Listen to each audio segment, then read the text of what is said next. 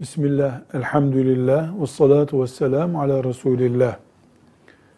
Şükür secdesi Hanefi mezhebi alimlerinin müstehap gördüğü, ulemamızın yaptığı, yapılmasını dinimizden bir parça gördüğü bir ibadet çeşididir.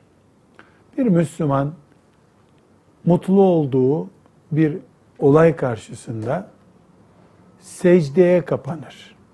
Yani Allahu Ekber deyip secdeye gider. Sübhan Rabbiyel A'la der. Üç defa. Allahu Ekber deyip kalkar. Buna şükür secdesi diyoruz. Bu kıbleye dönülüp yapıldıktan sonra müstehap bir ibadettir.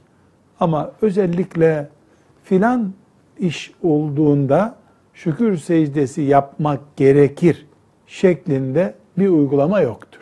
Yapılırsa vardır, caizdir. Mesela işte yeni araba aldı, kazadan kurtuldu vesaire gibi sebeplerle şükür secdesi yapmak lazım şeklinde bir emir yoktur. Velhamdülillahi Rabbil Alemin.